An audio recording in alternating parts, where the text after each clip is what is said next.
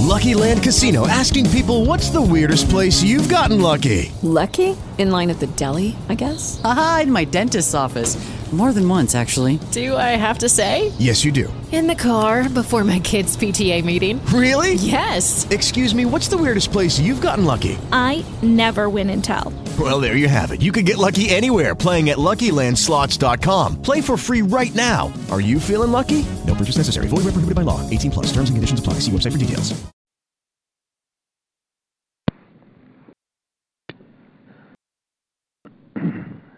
Before we begin with the message, I'd like to bring your attention to our new prayer list.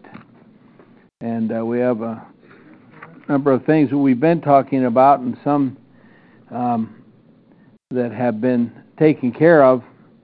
But we uh, we look on our our list here. Um, Sarah, my daughter, Sarah Heat, is she's dealing with a number of things to do with the court and uh, things of that. Very difficult times to go through. Um, and she's dealing with that, and it's very emotional. So be remembering her uh, as she um, continues through these things to try to resolve problems from long long ago that other people are responsible for. And then our friend uh, Lori Jenkins is recovering from heart valve repair, and uh, we've Kathy used to work with her and, and, and teaching, and uh, my brothers and I know her from, or my brothers do. I, I didn't know her, but um, from this area. Uh, she's been a Christian lady for a long, long time. Then Kathy's mom is also recovering from her surgery, uh, putting in a, a new valve, and um, she's doing fairly well. Although she had a little reaction on one of her uh, sites where they had the um, the uh, yeah, it was bleeding. Uh, but she's doing well outside of that. Uh, Gail's also dealing with skin cancer and is asking for prayers for that. And she gets treated, and and for her daughter Jamie too. And on it goes. Um, Peter, Sammy's little boy, is got some emotional issues he's trying to deal with, and and they're trying to help him. Um, and on it goes. So make sure you look this list over because there's lots of uh, uh, things on here that uh, are very. I mean, these things are current uh, all the way down. So I think that's good that we're keeping uh, abreast of these things and remembering them. So, and let us know how things are going on this so we can update this list. It would be a real help.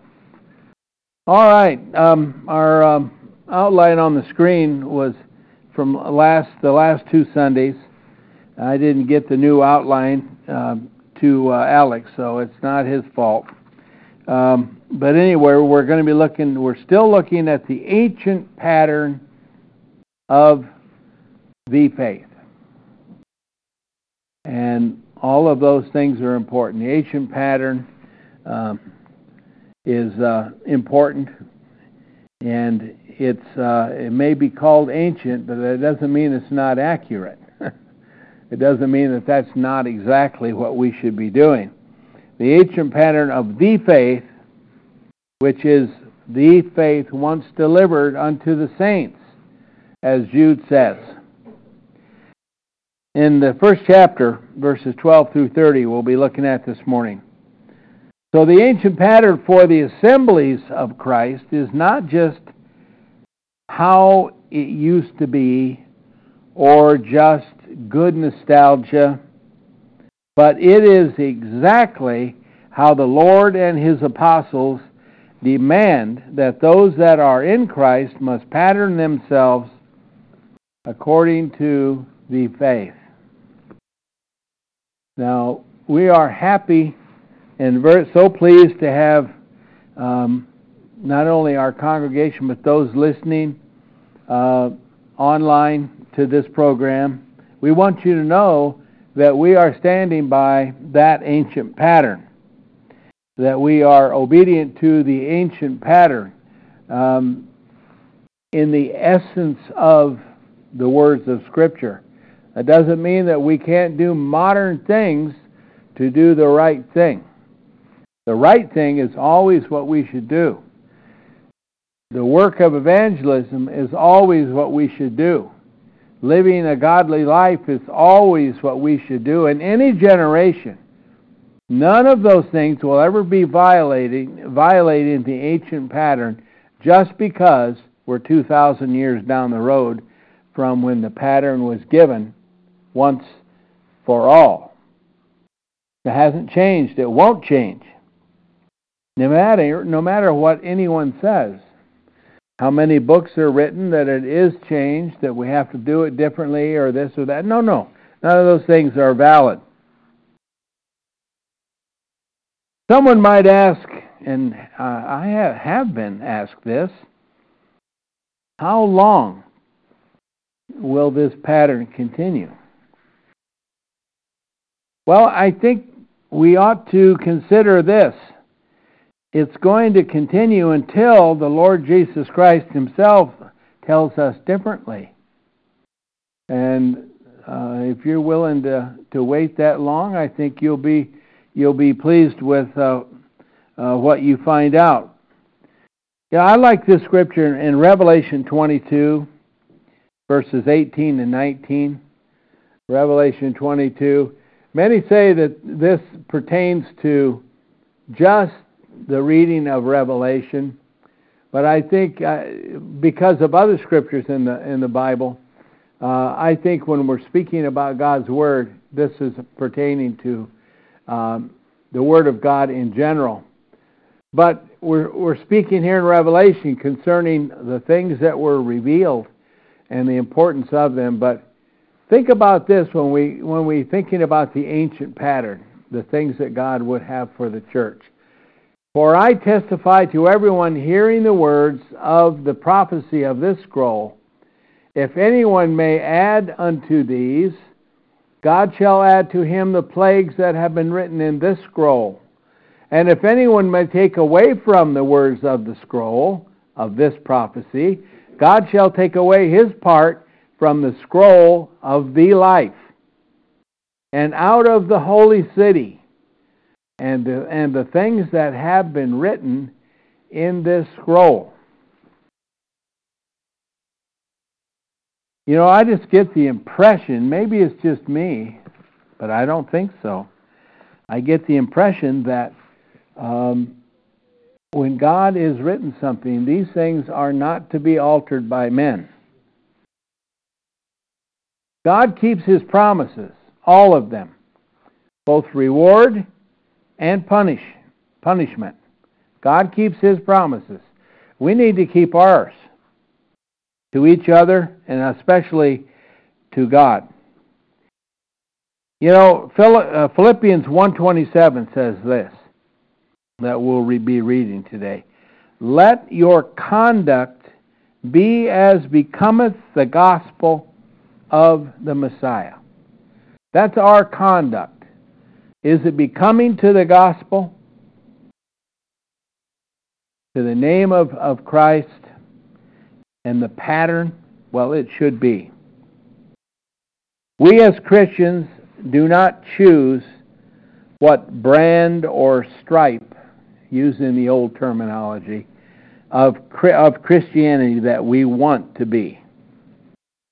There's only one one church, friends. There's only one Lord. Let's look at Ephesians chapter 4. Ephesians 4, 1 through 6. Remind yourself of these words uh, when you think of the ancient pattern. The Apostle Paul writing to the church in Ephesus Call upon you then, do I, the prisoners of the Lord, to walk worthily of the calling with which you were called with all lowliness and meekness, with long suffering, forbearing one another in love, being diligent to keep the unity of the Spirit in the bond of the peace. One body and one Spirit, according as also you were called in one hope of your calling, one Lord, one faith, one baptism, one God and Father of all, who is over all and through all and in you all. I think last week I mentioned the phrase uh, that people use, what church is right? Um, that's, that's a question. And you know, a lot of folks think that's a silly question to ask. Uh, that's not worthy of an answer, but it is worthy of an answer. What church is right? Take, take folks to this passage. You know, we all know what one means. Is there a difference between one dollar and many dollars? Of course there is. Uh, or one dollar and ten dollars, or what? You know, the one is is telling us exactly what it is. The faith, once delivered, is not to be altered by men. Time won't alter it. Circumstances won't alter it. Um, location won't alter it. There's nothing that alters the ancient pattern.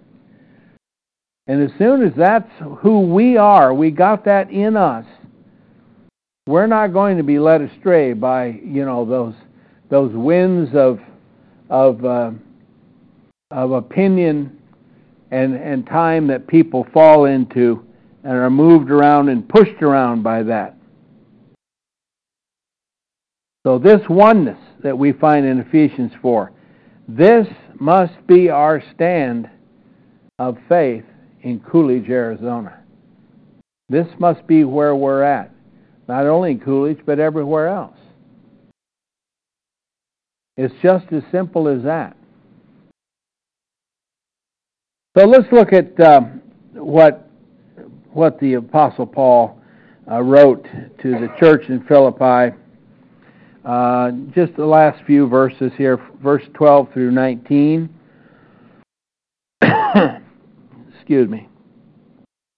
And he says this in verse 12 And I wish you to know, brethren, that the things concerning me, rather to an advancement of the good news, have come, so that my bonds have been have become manifested in Christ in the whole praetorium and to the other places all. And the greater part of the brethren in the Lord, having confidence of my bonds, are more abundantly bold, fearless to speak the word. Then he says this Certain indeed even through envy and contention, and certain also through goodwill, do preach the Christ. The one indeed of rivalry, the Christ do proclaim, not purely, supposing to add affliction to my bonds, and the other out of love, having known that for, de- for the defense of the good news I am set what then? If, if in every way, whether in pretense or in truth, Christ is proclaimed, and in this I rejoice, yea, and shall rejoice. For I have known that this shall fall out to me for salvation, through your supplication and the supply of the Spirit of Christ Jesus.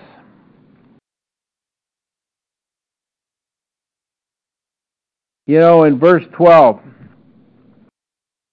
I think the, the important thing to the apostle uh, is this that the advancement of the gospel message, the movement of it, the hearing of it, the telling of it, and the scope of it was going out, even to the to the to the Roman guard that was that was there. Remember, Paul was uh, in a a place, but he was being guarded. He was able. To, he had a captive audience there with the Roman soldiers. They, they couldn't even leave him. he was preaching them the, the gospel, and it had great effect. Just think how that experience alone and what Paul did in Rome at that time, think how that changed the circumstances in Rome. Um, years ago, I, I was. Uh, someone was telling me of, of the fact that uh, one one person they'd been talking to had become a Christian, and then years later, a large group of people, something like twenty or thirty people, from that one person within their family and, and their friends ha- had also become Christians just from the actions of that one person. Think about that. See, that's the reality of things. Um, I think that's a wonderful thought. So the important thing was the advancement of the gospel to the apostles. Now, is that what's important to us as a congregation? It's a lot more important than anything else. Uh, do we have, you know, when, when you have a, a, property or you have this or you have that as a, as a group, a congregation, yeah, you have some physical responsibilities you need to take care of. But the important things, the important things are this the advancement of the gospel message, the, the love that the congregation has for each other, the love they have for those that know not Christ. Those are the important things. So, what's the answer to that? Well, it should be yes. These are the important things to us. And it needs to always be that. Don't put it in, don't let anything get in front of it. Uh, personally for yourself in, in the things you do for the Lord, and and support those that are doing the same thing uh, within the group. So, you know, let, let me tell you something. Um, no one will have more influence on your neighbors or your friends than you. And I'm going to tell you something else. A lot of folks in this world when they say when they see a preacher from a church coming their way, the first thing they think of is, "I'm afraid he's going after my billfold." Now that's that's wrong, okay, but still, isn't it the thought? I've had people tell me that for years. It never would have occurred to me. Uh, but nonetheless, um, this is why they're, many times they're not that effective in that in that way. You're going to have more influence in your family and friends than the preacher unless he's brought into a situation that it becomes a teaching moment and, and there's a real opportunity apart from the financial side of things. Finances, financial things are always and have always been the part of God's work. Always. Remember where you know the treasury in Jerusalem was there at the temple. Okay? Don't try to you can you separate it. You need to separate these things in your own life, but don't think that finances aren't part of God's work because they are. They're negative. Many times finances are more negative on a personal level than they certainly are on the, the work of the Lord. So don't let personal finances, the finances of the world, turn, turn you sour against the finances of the Lord's work. They're not the same thing. And it's a gift from God that we can participate in His work. He allows us that ability. And we should take advantage of it. But never forget the important, the important things, because the apostles never did forget it. Now, this is an unusual passage because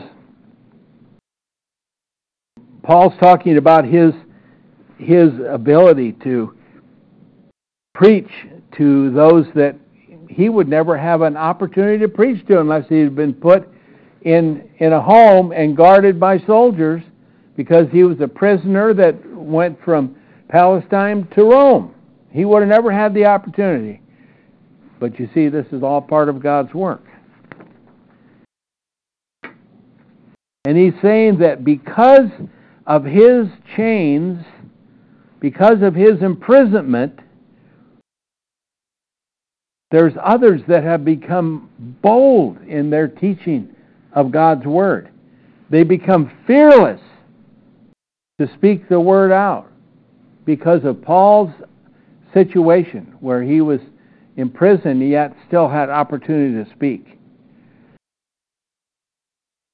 And not only that, regardless of their motivation. See, there was some motivation here that wasn't all that friendly. There were some that uh, were envious of the apostle. You know, we don't talk about it much, but you know, the apostles had to deal with others that would travel in around and say, "Well, I'm an apostle too. I'm I'm the apostle too. You need to listen to me also." Well, many times they did listen to them, but friends, we know the the apostles we have apostles today. I, want I don't know if you could even number them, but we have many people that claim they're an apostle of Christ even today. Well, they're not. Of course not. The qualifications to be an apostle of Christ are found in the book of Acts in the first chapter. There are physical uh, physical restrictions, spiritual uh, situations there's no one that's alive today that can be an apostle of Christ. Um, and even in the days of Jesus, only certain number of people fit the qualifications of being with Jesus from his baptism to his ascension. Okay? Certainly no one today fits in that. But this word this thing of envy there were those that were envious of the apostles, and they did things out of contention. But also, there were those that were doing things through goodwill and, and the love preaching, preaching the uh, scriptures, proclaiming Christ. Now, I have a lot of problems with people of this this generation and those others that I know of that are out there doing a wonderful job of evangelizing, but not continuing on with with the whole gospel, the whole oracle of, of God. Um, in some way, shortcutting it. Uh, there's many many examples.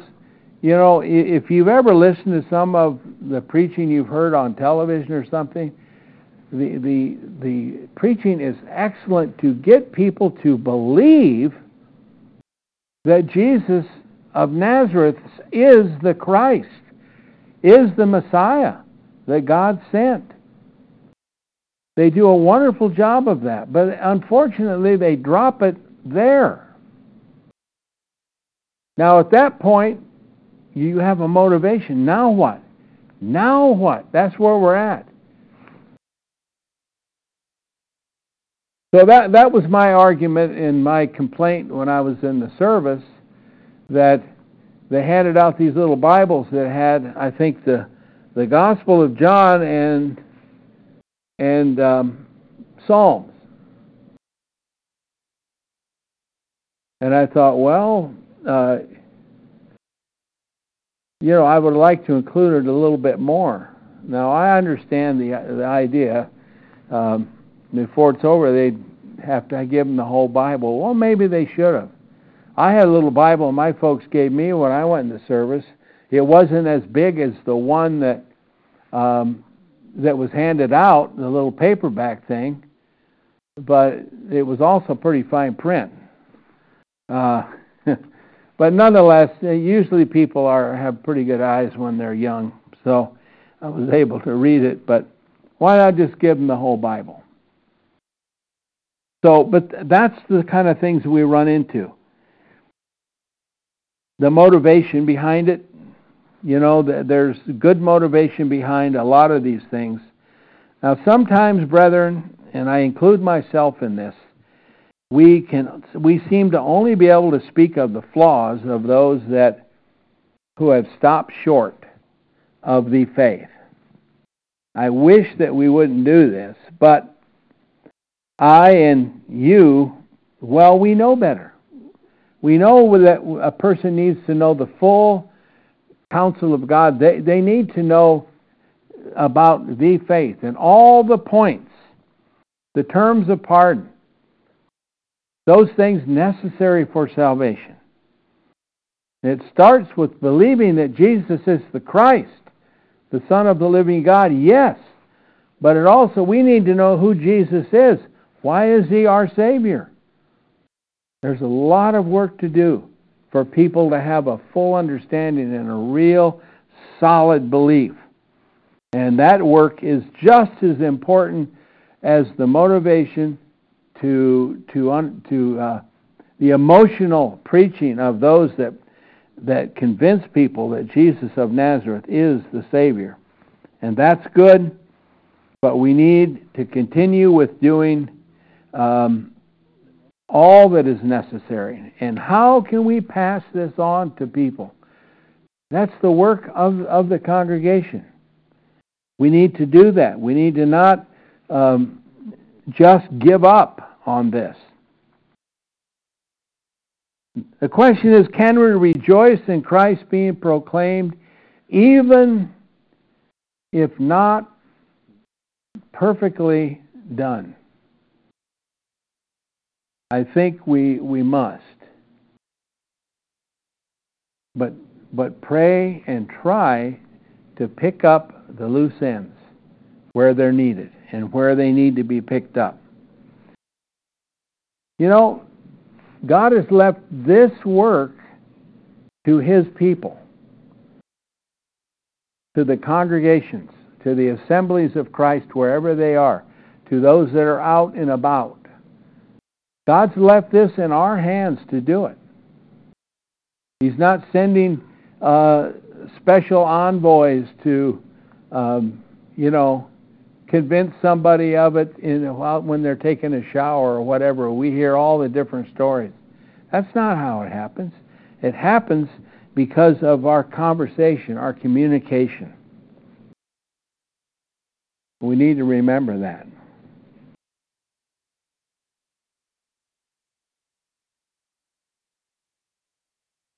You know, I speak of the restoration.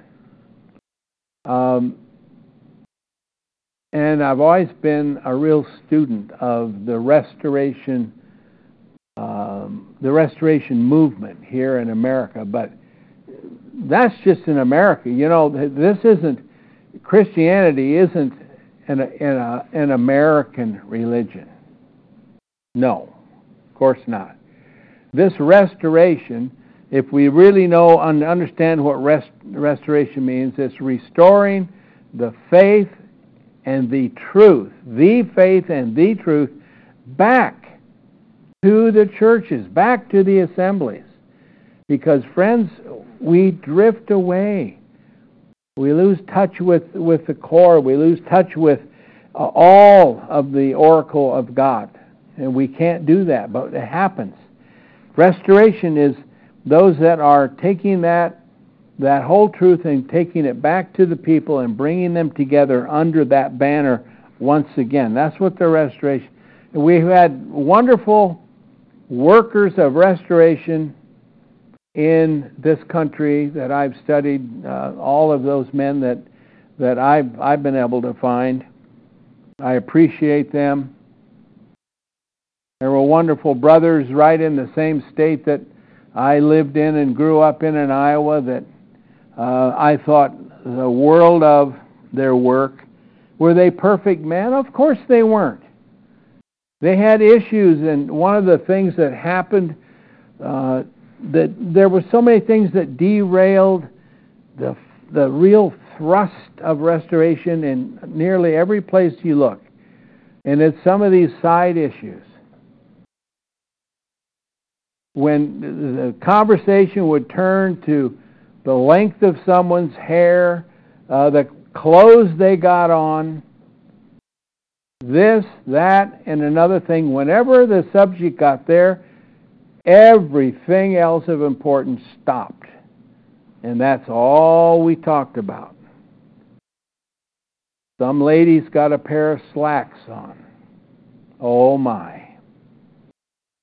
What does the church come to? You know, and on it goes. You know, we can't find any scripture for this, but and I've always taught myself when it comes to modesty of the ladies, the older women of the church are supposed to be teaching the younger women modesty. Not only modesty, but the fact that they need to love their husbands, take care of their children. That's what how the church functions. It's in the Bible, friends. It's in there. I'm not going to be going to people I don't even know, but I don't particularly care for the clothes they have on. No, no, I'm not going to do that. Because my message is falls flat on its face if that's what I'm interested in. I expect the older women, the older Christian women, to make sure that that is taken care of within their own sphere of influence. You know, when they go out of their sphere of influence, sparks may fly a little too. We don't need sparks. What we need is real understanding. Now, that's the, the restoration movement. Let me get back to it. You see how you get derailed? Um, restoring the truth. That's what's important. Uh, and, and that's what I want this congregation to stand for. Where the truth is, the truth of God's Word, that's what we should be involved in.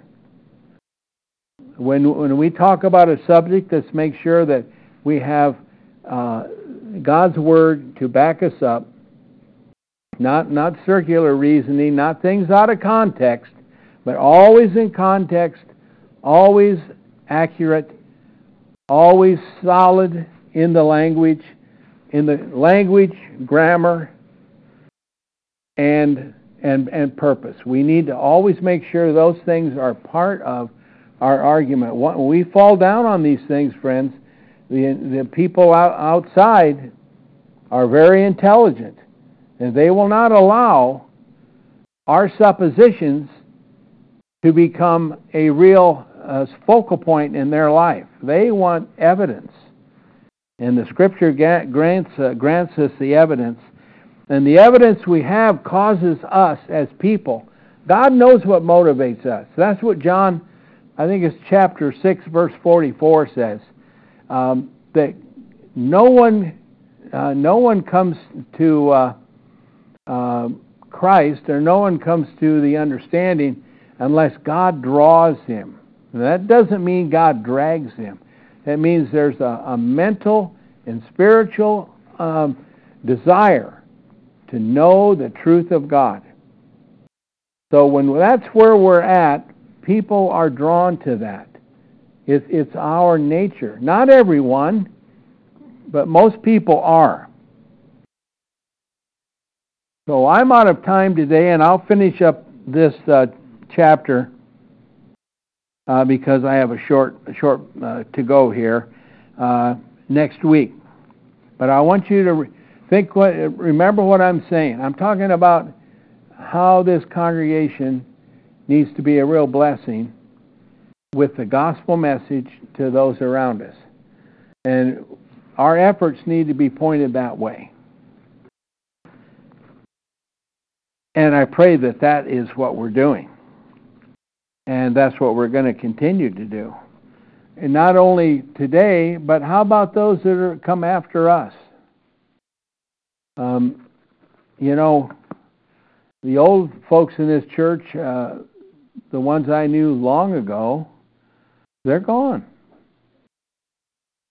The ones that did training and teaching and writing of books and things, they're they're gone. They're gone from us. So now others are working. But you know, a lot of them made sure that other people were going to be doing the things that they were doing when they were gone. We need to think about that just as much as we think about anything else and continue in it. And I know you do. And I know many of the folks that are listening to this program and other places, this is something that's important to them. They spend a lot of time in documenting these studies and the things that we're doing here and the things that they are doing there, that they continue on. It's been done over and over again, and that's why we do this. Uh, that it, the same good work can be used again by other people through other people, and that the Scripture will be continued in a way that is that is done truthfully and in earnest. So those would be my words today, um, and thank you for your attention. We are going to be. With the Lucky Land slots, you can get lucky just about anywhere.